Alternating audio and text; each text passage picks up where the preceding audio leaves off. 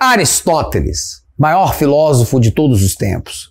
Nós que queremos trabalhar na política, ou queremos trabalhar na educação, ou queremos simplesmente levar uma vida boa e correta e justa. Precisamos conhecê-lo?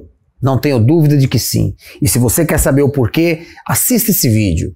Mas antes, meu amigo, não se esqueça, inscreva-se no Convergência S, aperte o sininho, não deixe de curtir, não deixe de compartilhar, siga-nos no Facebook, no Parler, em todas as redes sociais. Precisamos do seu apoio para continuar essa obra de trazer o mundo clássico, para trazer o mundo conservador para os campos da política e da cultura. Meu nome é Wellington Calegari e o Convergência S está só começando.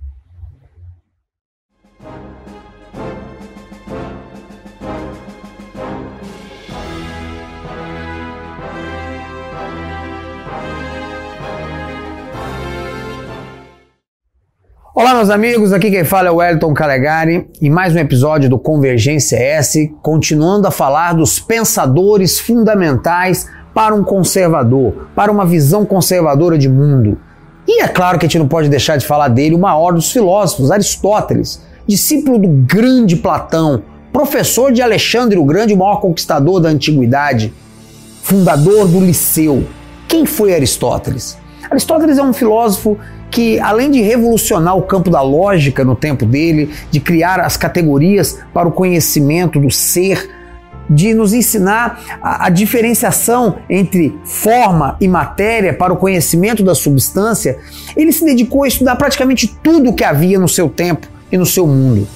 Sua influência, mesmo para aqueles que querem questionar, derrubar suas teses, está até hoje. Ele é, sem dúvida nenhuma, o filósofo mais comentado de todos os tempos. Para nós, aqui especificamente nesse vídeo, ele é importante em dois campos: o da ética e o da política. No campo da ética, recomendo a leitura de Ética Nicômaco, grande obra escrita por filho dele, Nicômaco, em que Aristóteles vai nos revelar que sem virtudes não há como o homem viver uma vida feliz. Apenas pelo uso das virtudes, o que exige excelência, traduzindo competência, capricho, esforço aprimorado é que se pode ser feliz. Mas virtude não é obsessão. E aí é que é interessante Aristóteles, no seu contínuo de virtudes, ele diferencia a virtude do vício muitas vezes pelo seu bom senso, pelo seu uso moderado.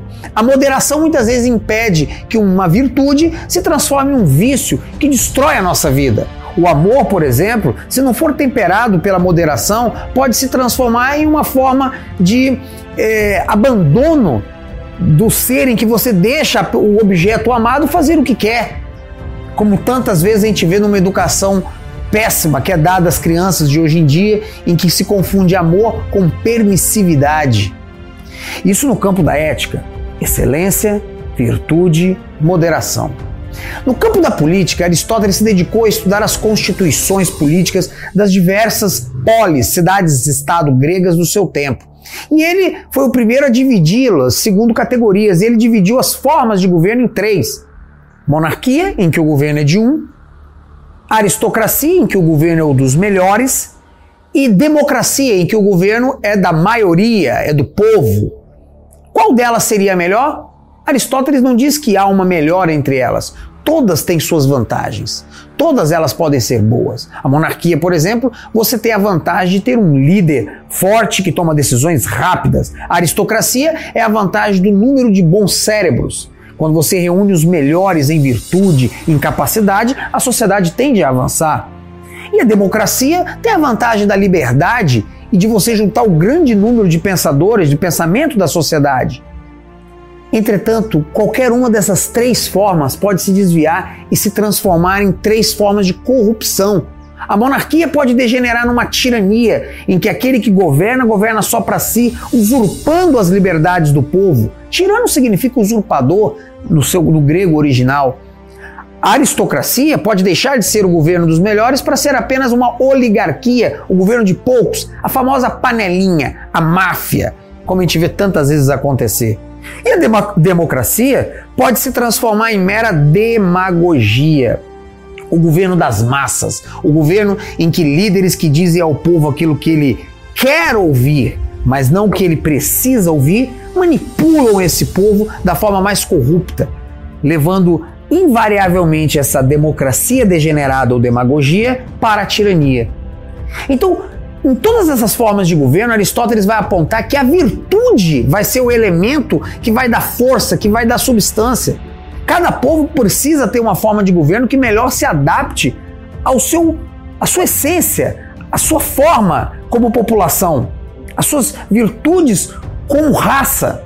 Ele vai dizer, por exemplo, que os persas que vivem o despotismo, a, a autocracia de reis que se impõe de forma absoluta e que transformam o seu povo em escravo, acabam que vivem o melhor regime para eles, uma vez que os persas não são acostumados com a liberdade.